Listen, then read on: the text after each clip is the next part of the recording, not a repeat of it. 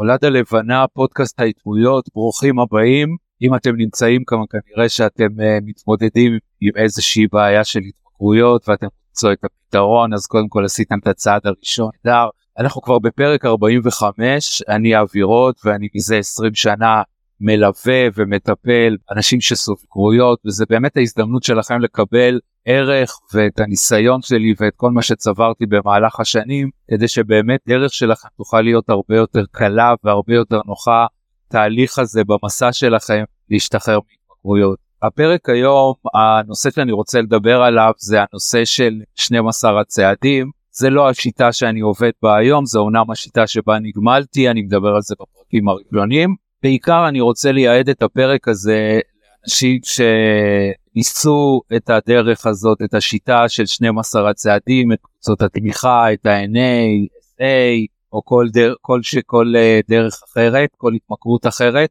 וזה לא עבד בשבילם כמו שצריך, או לחלופין שיפנו אותם ל-12 הצעדים, יוצר בהם איזושהי רתיעה ולא נוח להם, רוצים להשיג משהו. עכשיו, זה דברים שאני כשאני הגעתי לטיפול בפעם הראשונה אני שמעתי אותם ואני יודע שגם הרבה אנשים אותם היום אין דרך אחרת בעצם להיגמל מהתמכרויות או להיפטר מהתמכרויות אלא אם כן שני מדדים ושכל האנשים בעולם שנגמלו אי פעם מהתמכרות עשו את זה דרך 12 אז אני רוצה להפריך את הדבר הזה כאן ובאמת לדבר על החסרונות של השיטה. אם השיטה הזאת עבדה לכם, אתם כנראה לא כאן בפרטיבים לזה, או אם בא לכם להפסיק, אז זה בסדר גמור. יש לשיטה הזאת גם יתרונות, יש לה טובה בהם, ולכן היא הפכה להיות, לפחות ב, ב, בדרך שבה מטפלים או אנשי מקצוע שולחים ל-12 הצעדים, אבל היא לא מתאימה לכולם, היא לא מתאימה אפילו לידי הרבה אנשים, וזה בסדר גמור. כמו בכל דבר אחר ויש הנחת יסוד שלהן אני אוהב כל נקודה בחיים או בכל uh, נושא יש לפחות שלוש אפשרויות של בחירה או של פעולה וכמה שיותר אופציות שיהיו לנו בחיים אז זה דבר יותר טוב. אז אני רוצה לפתוח עוד אופציה היום מעבר ל-12. אחת הנקודות שהתוכנית מתחילה מהם, תוכנית 12 הצעדים מתחילה מהם ואני חושב שתהיה הרבה אנשים זה הנקודה הזאת של ההגדרה של התמכרות כמחלה. עכשיו, יש כאלה שיגידו שזה בסך הכל מטאפורה, וגם אם זה מטאפורה, אז, אז הייתי מעדיף להשתמש מטאפורה הרבה יותר מועילה והרבה יותר... כאשר מדברים על מחלה ומדברים על איזושהי הפרעה שיש לנו במוח, באמת בסריקות של המוח אצל מכורים אפשר לגלות, אה, לראות שהמוח מכוות או, או בנוי בצורה שונה, חלקים במוח לפחות, אבל זה, זה נכון לכל דבר, זאת אומרת כשבן אדם מתחתן המוח שלו הופך להיות מכוות בצורה אחרת. אדם קורא ספר ולומד משהו, המוח שלו עובר איזשהו חיווט מחדש. אז זה נכון לכל דבר, זה לא הופך את זה למחלה.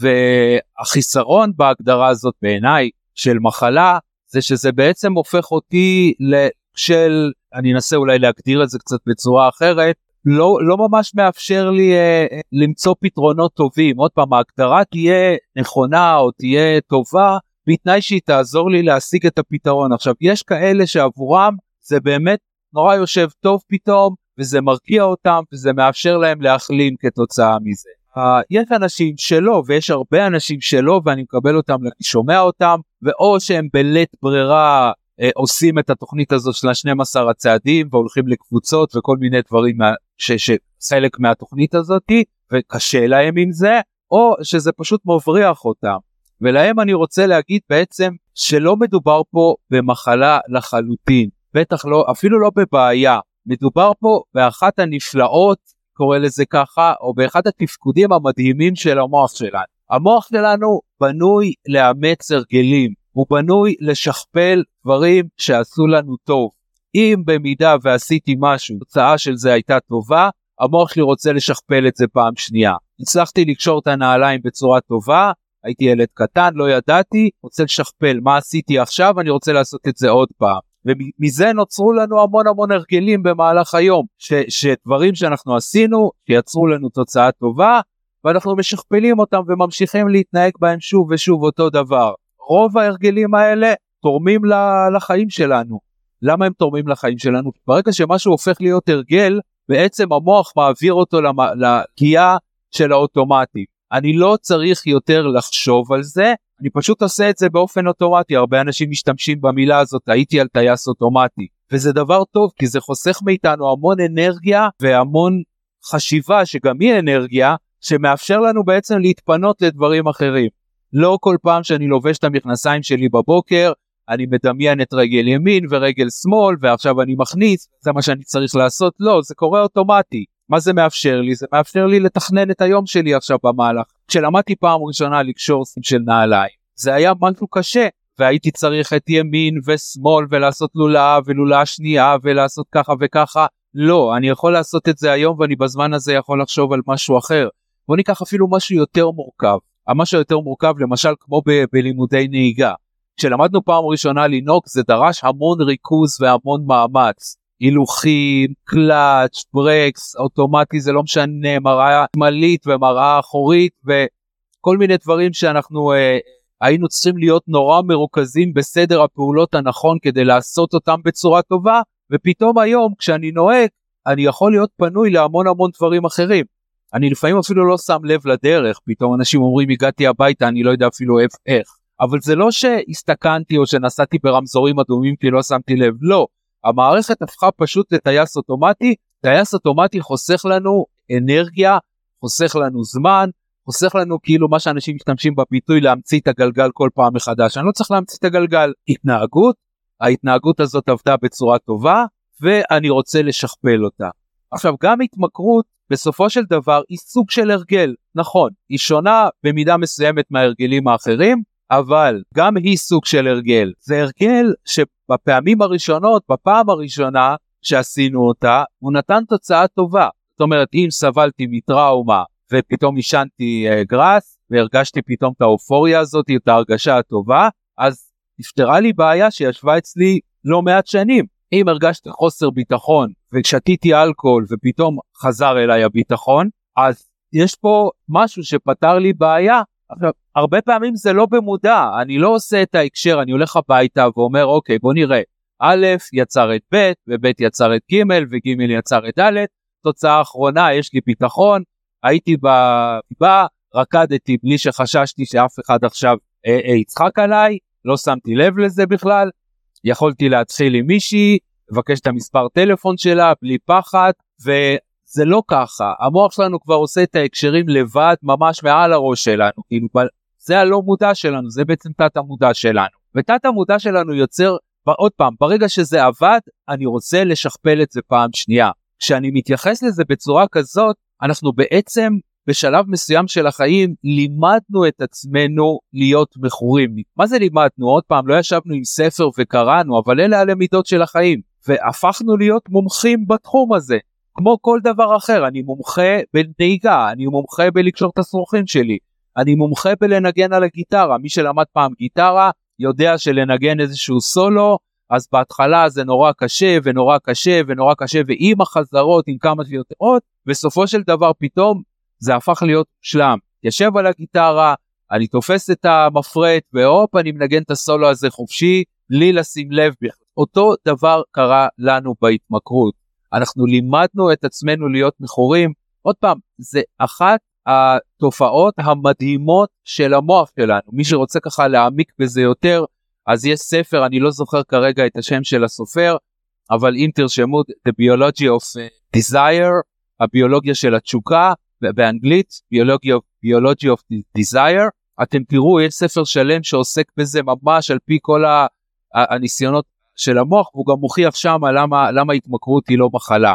עכשיו, כשאנחנו יודעים את זה, שאנחנו ייצרנו את זה, יודעים שאנחנו למדנו את זה, אז אוקיי, אפשר לייצר גם למידות חדשות עכשיו.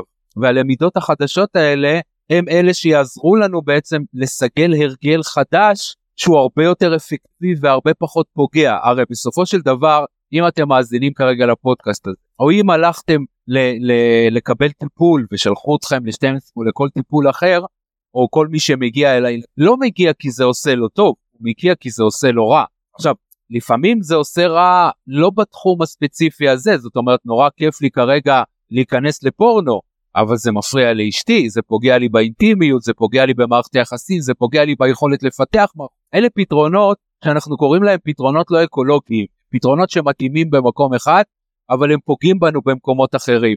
אנחנו רוצים לייצר הרבה יותר פתרונות. עכשיו במקום כאילו להפחית מהערך של המוח ולהגיד יש לי מוח דפוק, אני רוצה להגיד לא, המוח שלי הוא נהדר. הוא ידע לייצר פתרונות כשלי לא היה פתרונות. ואם הוא יודע לייצר את הפתרון הזה, הוא גם ידע לייצר פתרונות הרבה יותר טובים. אני, אני רוצה לתת את זה אפילו בדוגמה, מי שגידל כלבים אולי מכיר את הנקודה הזאתי, כשלכלב חסר סידן, מה שהוא עושה זה הוא מלקק את, ה, את הקירות ובעצם מגרד את הסיד, אוכל את הסיד שנמצא בקיר. עכשיו, תשימו לב עד כמה זה, הרבה פעמים אנחנו בתור בעלי כלבים יודעים שלכלב שלנו חסר סידן ואז הולכים איתו לבדיקות דם, כשאנחנו אה, אה, רואים אותו מלקק את הקיר. עכשיו, מאיפה הכלב יודע שסידן? זה משהו ב, ב, בביולוגיה שלו. הוא לא הלך לבדיקות דם. מאיפה הוא יודע שבקיר יש סידן? שוב, המוח שלנו כל כך מתוחכם, הוא כל כך יודע לייצר. מה שנשאר לעשות עכשיו, וזה הרבה יותר קל מאשר להגיד הפוך, ועכשיו, אוקיי, בוא נחיה עם הדפקה הזאת ונלמד לחיות איתה. לא, המוח שלי הוא כל כך מדהים שהוא יצר פתרונות, ועכשיו אני רוצה לשלוח אותו, את החלק היצירתי הזה שבמוח, לייצר פתרונות הרבה יותר טובים. מה שקורה לי הפוך, שאני בעצם הולך לתוכנית של 12 הצעדים, אני לא מפסיק לשמוע והרבה פעמים גם להגיד עד כמה המוח שלי דפוק ועד כמה המוח שלי חולה ועד כמה אני לא בסדר. אני בעצם עושה לעצמי היפנוזה עצמית כל הזמן עד כמה כל החיים אני אשתוקק לסמים ועד כמה כל החיים אני אצטרך אה, אה, לא יודע מה להיכנס לפורנו, להמר, לשתות, לעשן קנאביס. לא, ממש לא. זה היה פתרון לבעיה. אני רוצה לתת את זה כדי להמחיש עד כמה זה חזק. קודם כל, בוא ניקח אחד המחקרים שנערכו, זה מחקר ומי שירצה יכול לפנות אליי באופן פרטי, אני אשלח הזאתי, זה מחקר שנערך באופיאטים. אופיאטים משככי כאבים, מכילים בתוכם מורפינים, החומר הסינתטי או הזהה להרואין, והחומר הזה בעצם הוא ממכר, והמיתוס הגדול זה שאם השתמשת בו פעם אחת אתה תהיה מכור, ורופאים נוטים לא לתת יותר מ-21 יום ברצף את, את, את ההרואין, את המורפין הזה, סליחה, את משככי הכאבים. כדי לא לגרום להתמכרות עושים הפסקה של כמה ימים וחוזרים. יש פעמים שאין ברירה, שאנשים חייבים לקבל את זה בצורה רצופה, או כי זה כאבי תופת, או כי הכאב מפריע להחלמה ואנחנו צריכים את השקט הזה, והיינו מצפים ש-100% מהאנשים האלה שקיבלו יותר מ-21 יום יהפכו למכורים, לנרקומנים, או לפחות חלק גדול מהם. אז מה מסתבר? שפחות מ-3% מהם הופכים להיות מכורים. אז, אז uh, לא החומר ממכר, זאת לא מחלה. הם מסיימים את התהליך של הטיפול שלהם, הם, uh, והם מפסיקים, פשוט מפסיקים בשלב מסוים לעשות. אחד המחקרים היותר מדהימים בנושא הזה, שהוא גם יכול באמת להסביר לנו למה אנחנו עושים בקטע הזה של ההתמכרויות, זה, זה הקטע הזה עם החולדות. בעצם באחד המחקרים, ואני ציינתי את זה כמה פעמים פה במהלך הפודקאסט, אבל אני, אני מאוד אוהב לשמוע את זה כל פעם מחזק אותי, אני חושב שזה חשוב גם למי ששומע את זה. בעצם לקחו חולדה, שמו אותה בכלוב ונתנו לה שני פדלים עם שתי אפשרויות.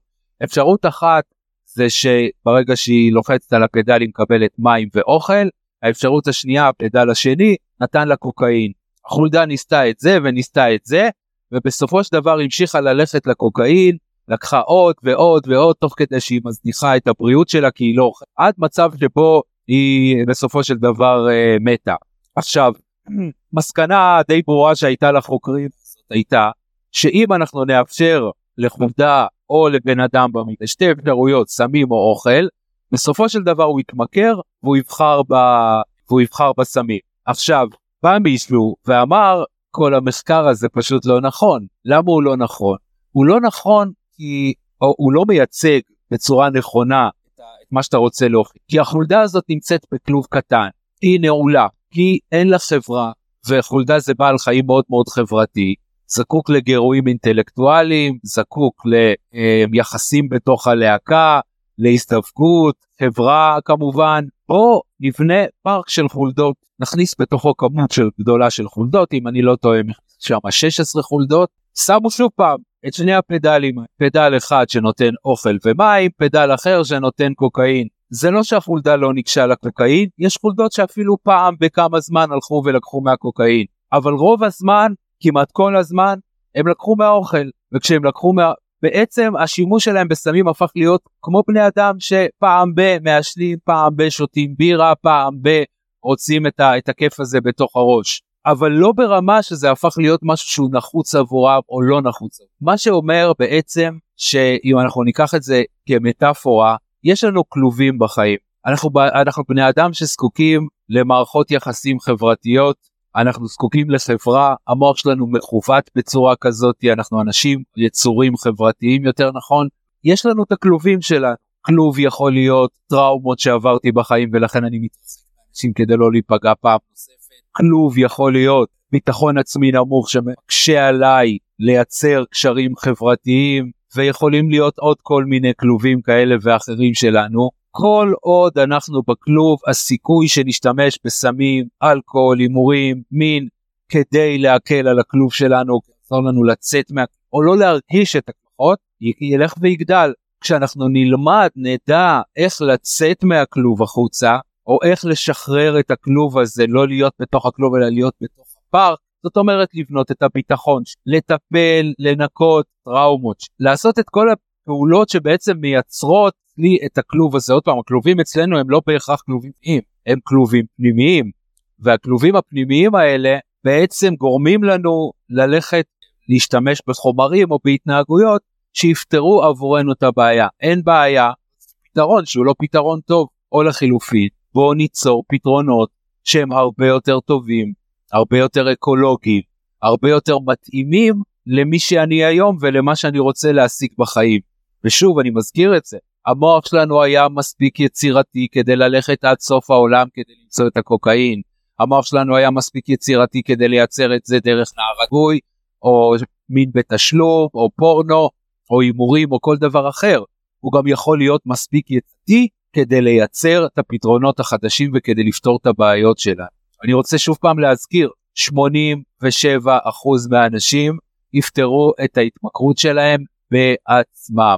אפילו כשאנחנו מדברים על סיגריות שזה נחשב להתמכרות שהיא יחסית קשה, עדיין 93% מהאנשים מפסיקים בשלב מסוים לעשן לבד. עכשיו הרבה פעמים אני שומע מאנשים אוקיי הם לא מכורים לא אם תשאלו אם היית שואל אותו שלוש שנים לפני זה האם אתה חושב שתצליח להפסיק לעשן הוא היה אומר לך בחיים לא בחיים לא, אני לא מסוגל, אני לא מסוגל לקרוא ספר בלי סיגריה, אני לא יכול לשתף בלי סיגריה, אני לא יכול לנהל מהפתיחה בלי שיש לי סיגריה ביד, כל החברים שלי מעשנים, אבל הנה הגיע היום, קרה משהו, ו- ובן אדם הפסיק.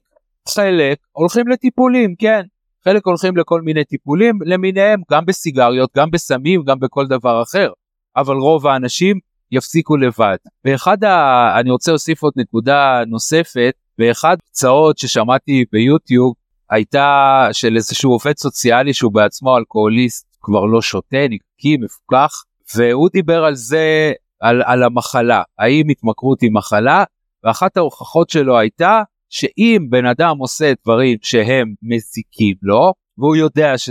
ושוב פעם הוא חוזר על אותה התנהגות שוב ושוב למרות שזה מזיק לו או לבני המשפחה שלו אז כנראה שהמוח דפוק. אני משתמש במילים שלי הוא לא אמר את מוח דפוק, אבל כנראה שיש שם איזושהי הפרעה בתפקוד של המוח. עכשיו, אני רוצה ממש לחלוק על זה מכל וכול. קודם כל, לרובנו יש הרגלים, חלקם לא טובים. אנשים אוהבים פחמימות, אנשים אוכלים פיצה, אנשים עושים, לא יודע מה, מעדיפים לצפות בסדרות ו- ופחות לעשות פעילות גופנית, חלק מהאנשים, לא כולם. כולנו מכירים איזה הרגל בחיים שלנו שהוא לא תורם לנו ואולי הוא אפילו פוגע בנו ואנחנו ממשיכים אותו. זה עדיין לא הופך את המוח שלי לדפוק, זה הופך את זה לכמה הרגלים הם חזקים, עד כמה הם מקובעים. ב', ההרגל הזה גם נותן לנו משהו. אני לא יכול להגיד שאני לא נהנה מלראות עכשיו בינג' של איזה סדרה בנטפליקס. אני לא יכול להגיד שאני לא נהנה עכשיו מלאכול קילו גלידה. נכון, יש סבל אחר כך, יש כאב אחר כך, יש חרטה אחר כך, אני עולה במשקל, זה פוגע לי בבריאות, אבל זה גם יוצר אני לא עושה את זה כי זה מזיק ודווקא אני עושה את זה. אני עושה את זה כי יש גם צדדים שהם תורמים ועדיין לא מצאתי פתרון חלופי להם. ובשקלול הזה שהמוח עושה עוד פעם לפעמים בצורה לא מודעת של מה עדיף על מה הוא עדיין בוחר בפתרון הפחות טוב אבל כי הוא הפתרון היחיד שיש לי כרגע. אם כולנו משתמשים בביטוי אוכל מנחם אנחנו בתקופת מלחמה עכשיו הרבה אנשים עולים במשקל כולל אני מודה ומתוודה ועדיין כי אוכל עושה משהו אנחנו לא יכולים להכחיש את זה נכון שזה פתרון לא טוב, אבל אנחנו בתוך מלחמה, ובתוך מלחמה כרגע אני לא מצליח למצוא את הנחמה שלי בהרבה דברים, אז כן, מה שנשאר לי כרגע זה לאכול בורקסים. אז מה שנשאר לי כרגע זה לאכול uh, גלידה. אז מה שנשאר לי כרגע זה לאכול אוכל שמן. או מה שנשאר לי זה לצפות בפורנו, או, או לעשן משהו כדי להקל על, על כל המחשבות האלה ועל החרדות האלה ועל הפחדים האלה של, של היום יום. או מה שנשאר לי זה כרגע לשתות כמה כוסות וודקה בסוף היום, בתחילת היום, באמצע היום, לא משנה, כדי טיפה להקל על מה שאני מרגיש עכשיו. עכשיו אני יודע שזה לא הפתרון הכי אני יודע שאם אני אוכל אני מדבר אפילו על עצמי עכשיו אני אעלה במשקל וכנראה אני ארגיש פחות טוב אולי אפילו החרדות יעלו. אבל עדיין זה הפתרון הכי טוב שהצלחתי למצוא עכשיו ולכן אני ממשיך. הטענה הזאת היא פשוט נשמע, הייתה נשמעת לי אז והיא נשמעת לי ככל שאני מדבר עליה יותר פשוט מופרכת. אז אם אתם מרגישים התנגדות מבפנים לביטוי הזה של המחלה? אתם כנראה צודקים. אתם כנראה צודקים וזו תוכנית ש, שיש לה זכויות אני לא אומר שלא אבל יסדה ב-1930 ומשהו אם אני לא טועה הרבה הרבה לפני המחקרים העדכניים של, של המוח שיש לנו היום ואני לא בטוח כמה היא מתאימה באמת לדברים שיש היום ועד כמה באמת אפשר לשפר אותה. אחד הדברים שהיא באמת יוצרת ודיברתי על הכלוב הזה של החולדות זה חברה אני הולך נפגש עם אנשים אני סביב אנשים שלא שופטים אותי שנמצאים איתי בתוך אותה בעיה וכולי אז כן זה יוצר חברה אבל אם אני יכול לייצר את החברה הזאת או שיש לי אותה למה לא להשתמש בה? זה יוצר התוכנית 12 הצעדים יוצרת משמעות אני ממשיך לבוא כדי לעזור למכורים אחרים. נפלא וזה דבר טוב. אמונה באלוהים למי שמאמין ורוצה את זה לא כולם רוצים את זה אבל יש כל מיני דברים שהם באמת טובים אבל אם לא בא לכם אפשר לייצר את הדברים האלה במקומות אחרים. אל תרגישו אשמה ואל תאמינו כשמישהו אומר לכם שזאת השיטה היחידה. דרך אגב אחוזי ההצלחה שלה הם נמוכים. מדברים על עשרה אחוז במקרה הטוב כנראה. אז אל תרגישו לא נעים. זה בסדר. אתם בסדר. אתם בסדר גמור וחפשו דרך הפודקאסט שלי דרך מקומות אחרים. בואו אליי לטיפול אם בא לכם. אני אפילו לא מפרסם זה לא המטרה המטרה היא להגיד לכם שאתם ממש בסדר כי הרבה פעמים מה שאומרים לאנשים זה שלא לקחת את התוכנית במלוא הרצינות, לא עשית כל מה שביקשו ממך לעשות, לכן אתה לא מצליח, זה יוצר אשמה, זה לא פייר, זה מניפולציה לא טובה, לא טובה בכלל. אז, אז תרגישו אם זה טוב, תחפשו את הדרך שמתאימה לכם, אולי זה NLP, אולי זה משהו אחר, כל דבר שיעזור לכם יקל עליכם בסופו של דבר יוציא אתכם החוצה, מבורך.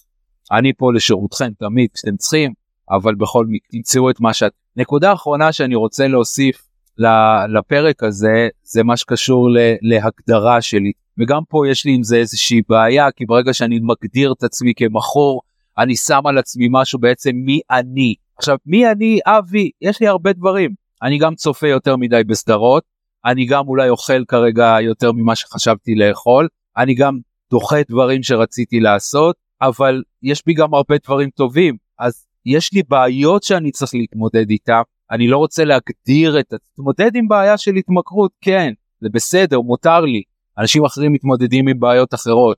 אני לא רוצה לשים על עצמי משהו ברמה של זהות, של זה אני, זה מי שאני, זה מאוד מאוד מקשה לצאת מהבעיה החוצה. כי אם אני אומר אני, אני ככה, אז אני ככה, נקודה, אז מה אפשר לעשות? כזה אני, אני דחיין, אני uh, שמן, אני מכור, אני חזיר, כשאנשים באים אליי ואומרים לי תגיד אני מכור? והרבה פעמים השאלה היא אני יודע מה זה מכורים מכורים זה כאלה שמעשנים מהבוקר עד הלילה.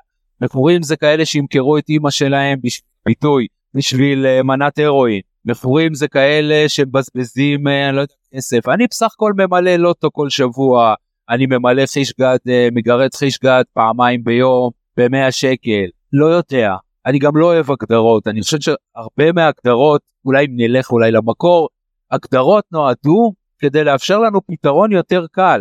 אני חושב שבמקרה הזה זה רק מסבך את הפתרון. מה הכוונה מסבך את הפתרון? כי זה, זה, זה מכניס אותי עוד פעם למשהו פה לא ברור שהוא לא מאפשר לי לצאת מתוך המקום הזה החוצה כי אם עשיתי הגדרה שאני מכור ועוד אם הוספתי לזה שיש לי איזושהי בעיה תפקודית במוח שיש לי מחלה שהיא לא עוברת שהיא כרונית יש פה משהו שתוקע אותי לגמרי תוקע אותי ואני לא אוהב את ההגדרה ואני אחזור עוד פעם למה שאמרתי קודם. התמכרות היא הרגל. היא הרגל עם אה, איך לקרוא לזה? עם אקסטרות כאילו. הרגל סלב הרגל חשוב מאוד בחיים אבל זה עדיין הרגל והמוח שלנו בנוי לייצר הרגלים והמוח שלנו בנוי לשמור על הרגלים והמוח שלנו בנוי לא לוותר. בדרך כלל הם תורמים לנו. עכשיו אם אני אז במקרה הזה לא בא לי על ההגדרה בכלל. תקראו לעצמכם כל מה שאתם רוצים. אני בדרך כלל משתמש בזה יש לי בעיית התמכרות ואני רוצה לפתור אותה.